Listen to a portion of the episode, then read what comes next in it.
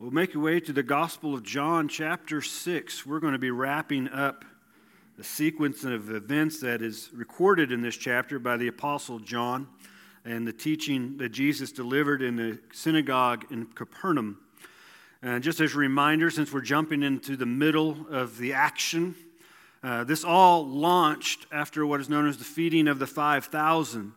After defeating the 5,000, Jesus dismissed his disciples and then he dismissed the crowds because they wanted to make him a king by force because they didn't have an understanding of what the Messiah was actually going to come and do. And so Jesus goes up and prays. Disciples are going across the Sea of Galilee. A nasty windstorm comes upon them, and they get stuck. And so Jesus decides he's going to walk out to them. And actually, we're told in the Gospels he was going to walk on by them. But they saw him, and they were scared pretty much half to death because they thought he was a ghost, which just means an apparition of some sort in the form of a human. And so Jesus gets in the boat. They make it over to Capernaum. The crowd wakes up the next morning after they were fed, go looking for Jesus. He's nowhere to be found. And so they assume he's gone to Capernaum because that seems to be his home base of operations. And that is, in fact, where they find him in a synagogue there teaching. Now, during the lesson, which began in verse 22, and we've been walking through the last several weeks, as Jesus began teaching, the crowd began grumbling. They began complaining about the words that Jesus said, particularly the words that he mentioned that we looked at last week about eating his flesh and drinking his blood. And since the crowd was focused so much on the physical, which Jesus brought out once they arrived at the synagogue in Capernaum, that they didn't actually come looking for him because they believed him, but because their stomachs were full, Jesus begins teaching them and, and makes this statement again about the flesh and the blood, which for the crowd, we have to keep in mind they were Jewish individuals. And so this isn't just taboo, this is something that would have been forbidden by God through his law and through his word. So Jesus obviously isn't being literal about eating his flesh and his blood or drinking his blood, but he's pointing to his ultimate sacrifice, which is going to come on the cross, to which every individual would have to look to and believe in order to have eternal life. Our focus this morning is responding to Jesus. And we're going to see two responses in the crowd from the synagogue this day. And we're going to come to some understanding why, one, people respond to Jesus negatively. Secondly, is how should we respond to Jesus positively? And the importance of our and everyone's response to Jesus. So let's dive into it. We're going to begin in verse 60, and we're going to read through verse 71. And the word of the Lord says When many of his disciples heard it, they said, This is a hard saying. Who can listen to it? But Jesus, knowing in himself that his disciples were grumbling about this, said to them, Do you take offense at this? Then what if you were to see the Son of Man ascending to where he was before? It is the Spirit who gives life, the flesh is no help at all. The words I have spoken to you are spirit and life. But there are some of you who do not believe. For Jesus knew from the beginning who those were who did not believe and who it was who would betray him. And he says, This is why I told you that no one can come to me unless it is granted him by the Father. After this, many of his disciples turned back and no longer walked with him. So Jesus said to the twelve, Do you want to go away as well? Simon Peter answered him, Lord, to whom shall we go? You have the words of eternal life, and we have believed and have come to know that you are the Holy One of God. And Jesus answered them, Did I not choose you, the twelve? And yet one of you is a devil. He spoke of Judas, the son of Simon Iscariot, for he, one of the twelve, was going to betray him. So let's jump back up to verse 6. Here's a word we got to deal with just to gain some understanding, and that word is the disciples.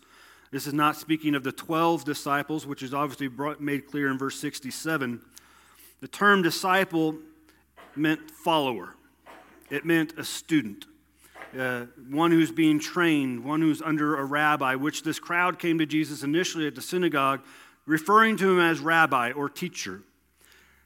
Now, in Scripture, disciples are also what is referred to as believers or as Christians. They were disciples first, and then they were titled Christians uh, because they began talking like Jesus, acting like Jesus, and doing the things that Jesus did.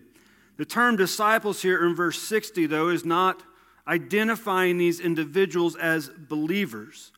It's speaking of the individuals who had followed Jesus after the miraculous feeding and they sat under his teaching. Matter of fact, we were jumped back to the beginning of chapter 6 and we come through this entire chapter. We know that the disciples Jesus is referring to have sat under his teaching twice. He taught them before he fed them with the loaves and fish, and he taught them again here in the synagogue. But after hearing the words of Jesus, the crowd reacted in a negative way. The word hard there in verse 60 is saying that they took offense at the words that were coming out of Jesus' mouth. They heard what he was saying, they heard what he was teaching, and they were offended by his words. They felt they were too harsh, they were intolerable. Though they experienced the miraculous feeding and they'd heard the truth of Jesus' words, there's actually an example of Jesus' truth coming out by the response to what he was saying. They had come to this point during this worship service where they had had enough. They were done with him. And so their response to Jesus, and with their grumbling and their complaining and being offended, is revealing their heart and their true intentions. See, they were more interested in Jesus physically, and that he would feed them physically.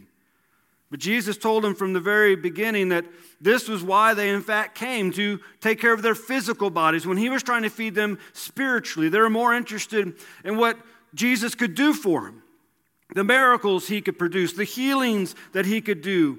They were stuck in their belief on who they thought Jesus should be and what role he should play in their life. They were trapped in the physical things that they could do what needed to be done in order to please God, that they could live a certain life, they could have certain rules and regulations, and they didn't need to put their faith in Jesus. They had it all figured out. And so they become offended because Jesus is now making a statement and they're coming to the understanding of what he's teaching him that he is in fact greater than Moses. And to them, that is on near blasphemy.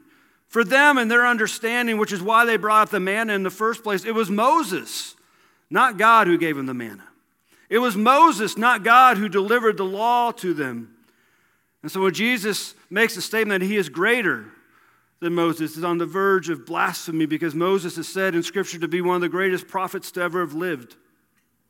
And then Jesus makes that statement of eating his flesh and drinking his blood, and they're ready to tap out. That's enough. You notice once again in verse 60, they don't grumble and complain directly to Jesus. They didn't go to him seeking further explanation of what he just taught them. And so it revealed their hearts that they did not want truth. They were living in a mindset of what can Jesus do for me or what has he done for me lately? And that is the worst place that we can ever live. You never want to come to that place of God, what have you done for me? God, what have you done for me lately? Yet Jesus, being God in the flesh, knew that they were grumbling to each other about him. And this is what spawns his question in verse 61. Jesus asking the crowds, do my words offend you? Followed by another question in verse 62 concerning his ascension, which would place, take place after his crucifixion and his resurrection. When Jesus mentions the ascension there in verse 62, it's tied to what he's already been teaching with this lesson that he descended from heaven, and so he's going to ascend back to where he came from. He makes this abundantly clear five separate occasions just in the teaching from verse 22 to 71. Yet the crowds, again, were trapped in the physical. They were trapped in what they could do. After all, they had the law. The law told them the things they should do and the things they shouldn't do.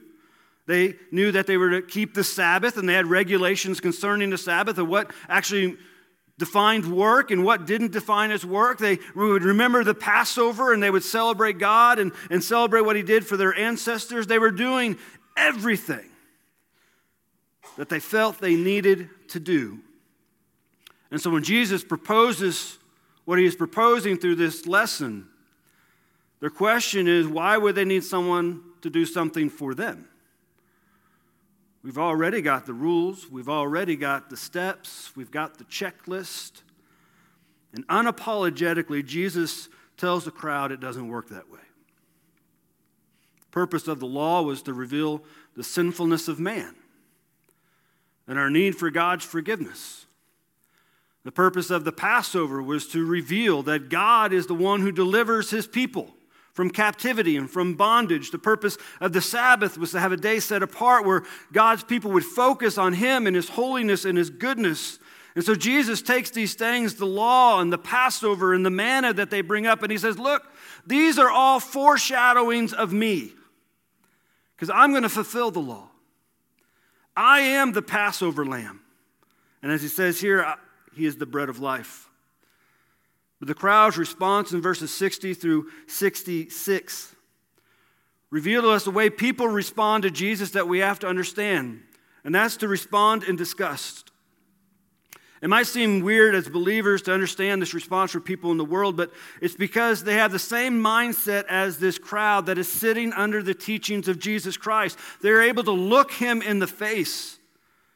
They're able to hear what his voice actually sounds like. They were able to touch him if they wanted to, but they're stuck because they believed they could do it on their own. They believed they had it all figured out. And so people respond to Jesus and the message of salvation and the gospel and forgiveness of sins because people of this world, they have their set of rules.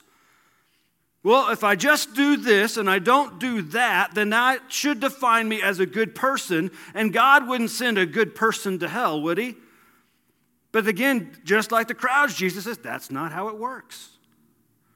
He's calling them to faith the problem with having a set of rules to say, well, if I just do this and I stay within this box here, is that our rules of what is right and wrong is flawed.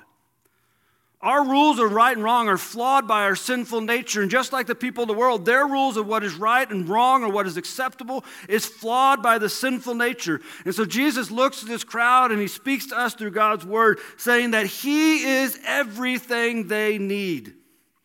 It's not about your rules, that he has been sent by God. He is delivering now words of life. He's delivering words of truth. And if they would believe, which means they would put their faith in him, they would trust him, if they would rely upon him, then they would have eternal life.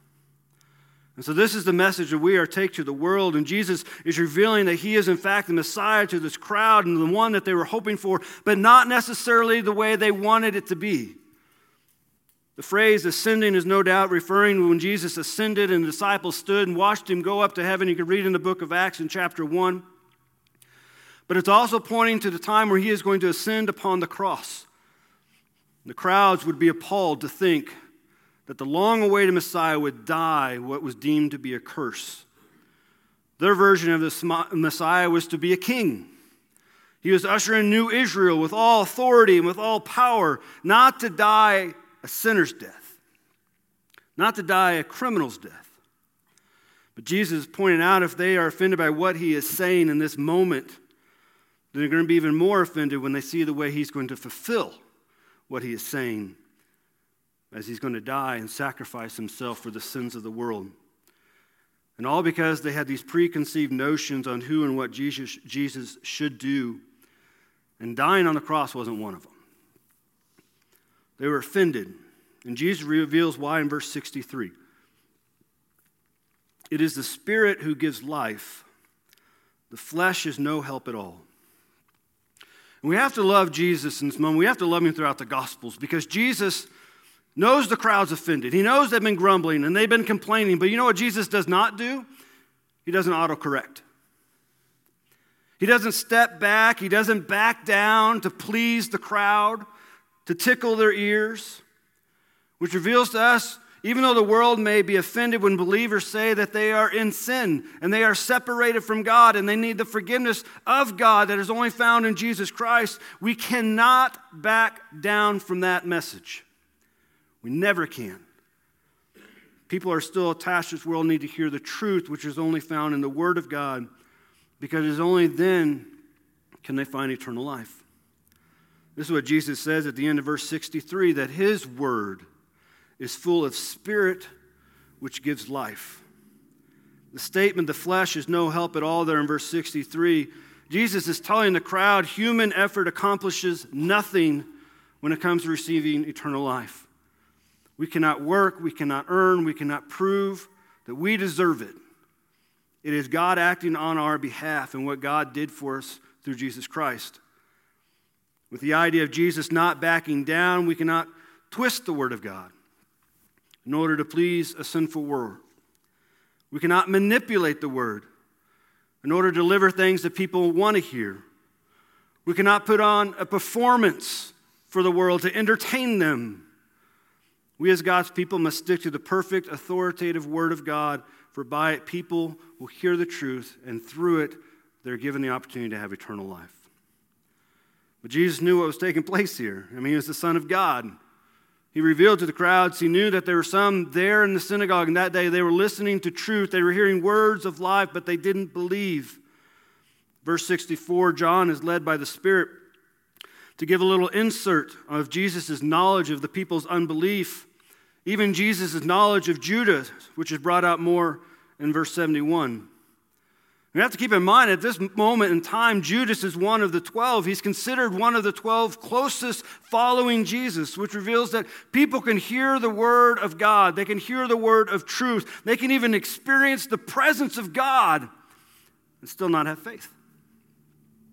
Judas was right there. He didn't have faith.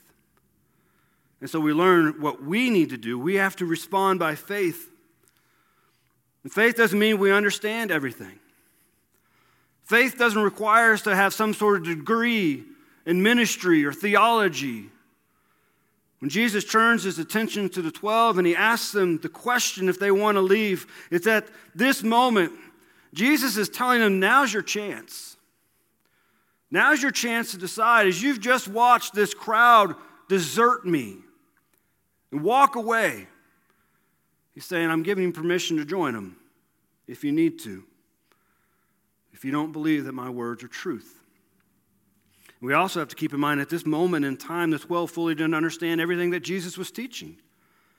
They didn't understand what Jesus was going to have to do for them and dying on the cross. Matter of fact, Peter at one time actually rebukes Jesus for even mentioning it. They didn't understand Jesus didn't come just to be the Messiah or the Savior just for the Jewish people, but for the entire world. And they wouldn't come to that understanding until the book of Acts, when the Holy Spirit would come upon them. And what it teaches us about faith is faith is not fully understanding, faith is fully trusting. We don't have to have it figured out.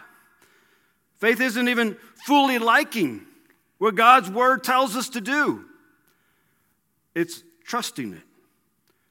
Faith is being obedient to it, even if we don't like it, even if we don't want to. Faith is trusting God at His word, and that what God has said for us to do or to not do is for our good, it's for our benefit, it is for our welfare. And we don't have to have the understanding of why. The Bible says we're called to die to ourselves and live by faith because that is the only thing which pleases God. We cannot please God if we don't have faith. As Jesus addresses the 12, beginning there in verse 67, he knows full well the role of Judas, which again John points out in verse 71. And in verse 70, Jesus actually refers to Judas as the devil. The word devil there means an ally of Satan, the deceiver, a betrayer. Definitely not a compliment. but even in this moment, Jesus still loved Judas. He still loved Judas and he still spoke words of truth and words of life over him. It's at this particular moment in time in verse 68, Peter, who loves to speak up on behalf of the 12, he, he pipes into the conversation. And we have to keep in mind in the context of this chapter, it was just that morning Peter got out of the boat and walked on water. Course, he sunk like a rock, but he still got out of the boat and walked on water. Peter's response to Jesus, there in verse 68, he's basically telling Jesus, We have nowhere else to go, and we have no one else to turn to. Then he makes his declaration of faith, which he's implying for the 12, because he doesn't know Judas's role, but he's implying that they understand Jesus' words are the words of life and that they have believed, verse 69, and have come to know that you are the Holy One of God. And in this moment, Peter's starting to get it. This isn't the same confession of faith that he's later going to make concerning Jesus Christ being the Son of the living God, but it's very similar. He's coming out with this understanding about Jesus that Jesus is equal to God because only God is holy. And so that is what it means. The term Holy One of God is a title used frequently throughout the Old Testament. So Peter is applying the title of God onto Jesus who's standing there in the flesh. And we have to keep in mind again, Peter continues to do some pretty rash things. He continues to say some pretty stupid things. He's still going to deny Christ three times, but in this moment, he's understanding Jesus Christ is of equal nature with God, and this is why he alone is going to be able to make the sacrifices that need to be made so people can be forgiven and given, etern- given eternal life. But at the same time, Peter's not quite sure how this is going to happen. He's not sure how this is all going to play out. Another great lesson of faith there. Just because we have faith doesn't mean we're always going to get it right. The word believed, which is used numerous times in this teaching, is pointing to faith. Again, it means trusting, relying. So Peter's saying they trust Jesus' word as truth. And we know at least 11 of them did, right? The word know reveals our second means of responding is that we respond through experience. Experience must be applied to faith so we can grow in our faith. That's what the word know is implying. It's applying experiences. We've come to know, we've come to have experiences with you. The crowd, they experienced the miraculous feeding. They experienced the authoritative teaching of Jesus Christ, but they didn't have faith. Judas. He experienced the miracles. Matter of fact, Jesus or Judas experienced Jesus walking on water, calming the storm. He saw the miracles, he saw the healings, he saw the authority of Jesus in casting out demons and the enemy. He saw and heard the teachings of Jesus. But Judas didn't have faith. Which goes to show we can have an experience with God, but it doesn't necessarily mean we have faith. You when we do have faith, we continue to have experiences with God through His Word as we gather with His people in His presence. And the purpose for those is that we might grow in our faith. We live how Paul instructed the Philippian believers to work out your own salvation with fear and trembling. And so, if we ever wonder why there's people in our lives who aren't growing in their faith, or maybe we've wrestled with our own faith and wonder why we're not growing in our faith, it comes down to what are we learning through faith and experience the presence of God in our life, if I were to walk around this room and I would ask us to share things, how have you seen God's mighty hand on your life? How have you seen Him acting on your behalf? I'm sure we would get numerous stories of people giving the evidence and the witness of God working and moving. And then if I would ask, well, what did you learn from those situations? Whether they were good or bad, what did you take from that? How did that help you grow in your faith? I wonder how many people would be able to respond to that because that's what these experiences are for. Is to trust God, believe in Him, and then to grow in our faith. It's experiences that we go through in life, whether we classify them as good or bad.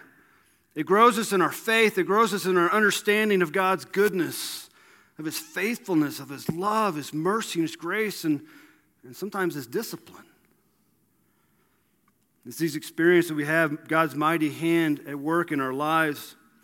And then we take these experiences and we take them to people.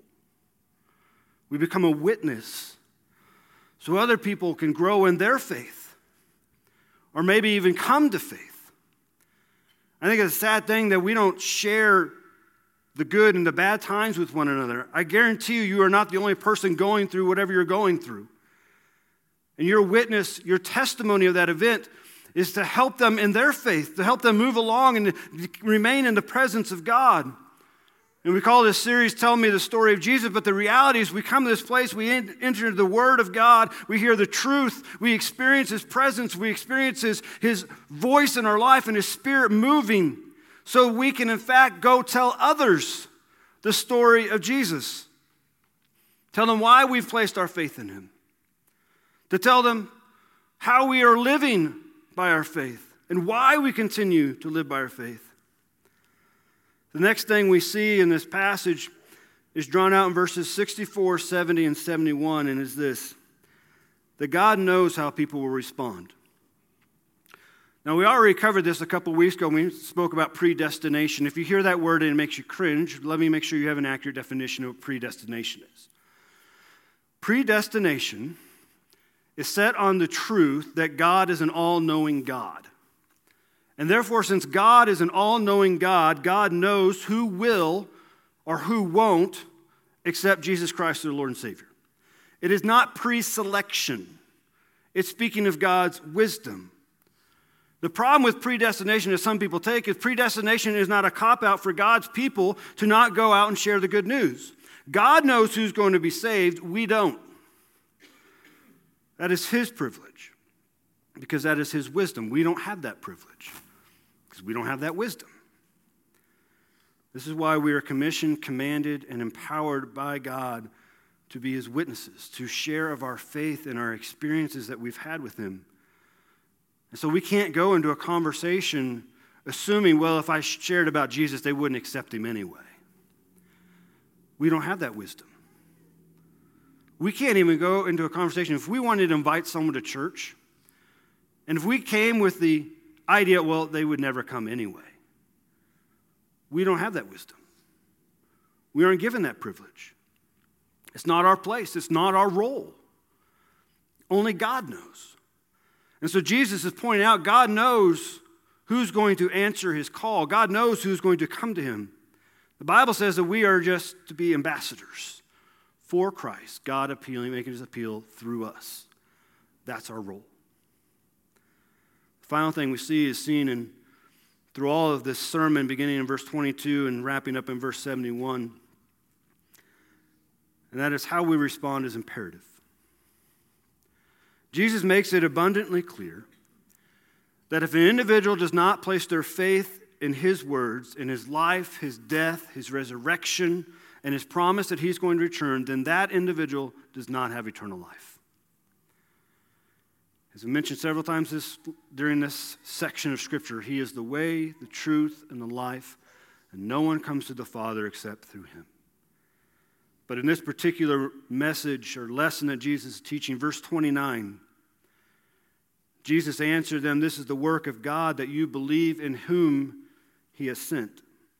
Verse 40, For this is the will of my Father, that everyone who looks on the Son and believes in him should have eternal life, and I will raise him up on the last day. Verses 47 and 48 Truly, truly, I say to you, whoever believes has eternal life. I am the bread of life. In our passage this morning, verse 63, it is the Spirit who gives life. The flesh is no help at all. The words I have spoken to you are spirit and life. And it's because God is for us, not against us. He makes it abundantly clear throughout His word, word that there is no way to have eternal life and to receive it except through His Son, Jesus Christ. There is no other way. That's it. There's no other way, and we're commanded as God's people to testify to the world with an awareness. Just as it happened with Jesus, there are going to be some who are going to believe, and there are going to be some who are going to turn away. But again, it doesn't give us permission to not share the good news. So we have to be like Jesus. We, we can't back down from preaching the Word of God. We can't back down from living out the Word of God because through this passage we know that it is only the Word of God which brings life. It is only the Word of God which people can be saved and be given eternal life and be given the Spirit of God. And the Bible says we are to take this word, we are to take our faith, we are to take our experiences of God, and we are to go proclaim the good news, but we are to do it with patience and grace with love. We also must be like the second response that even if the Word of God is too hard to understand, we still obey it. And we're still going to trust it because we know it's truth. This brings us to my final question this morning Is Jesus Christ your Lord and Savior? Have you found forgiveness through his sacrifice on the cross and his resurrection from the dead and be given eternal life. Now, if you're here this morning and you're like, well, I don't know, or you know for sure that you haven't, then I want to share with you the gospel we preach. See, God who created the heavens and the earth loves you. And He didn't create you for your job or your family or the relationship you're in. He created you for a relationship with Him. And it's your sin which is separating you from that relationship. And just as Jesus points out to this crowd, the flesh is no help at all in this battle. There's nothing we can do to remove our sin problem. That's why Jesus Christ came. He lived a life perfectly according to the word and law of God.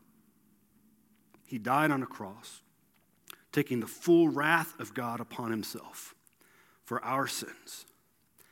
And they placed him in a tomb, but he rose three days later to show he has the power over death and the authority to forgive all sins. And the Bible says if we believe that in our heart, we trust that in our heart to be true,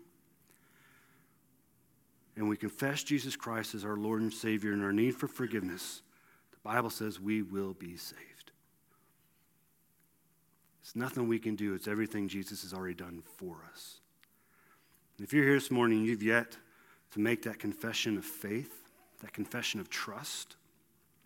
I'm going to be standing down here. I'm going to invite you to come down the aisle when we sing this final song. You can just sit down here in the front. You don't have to stand if you don't want to.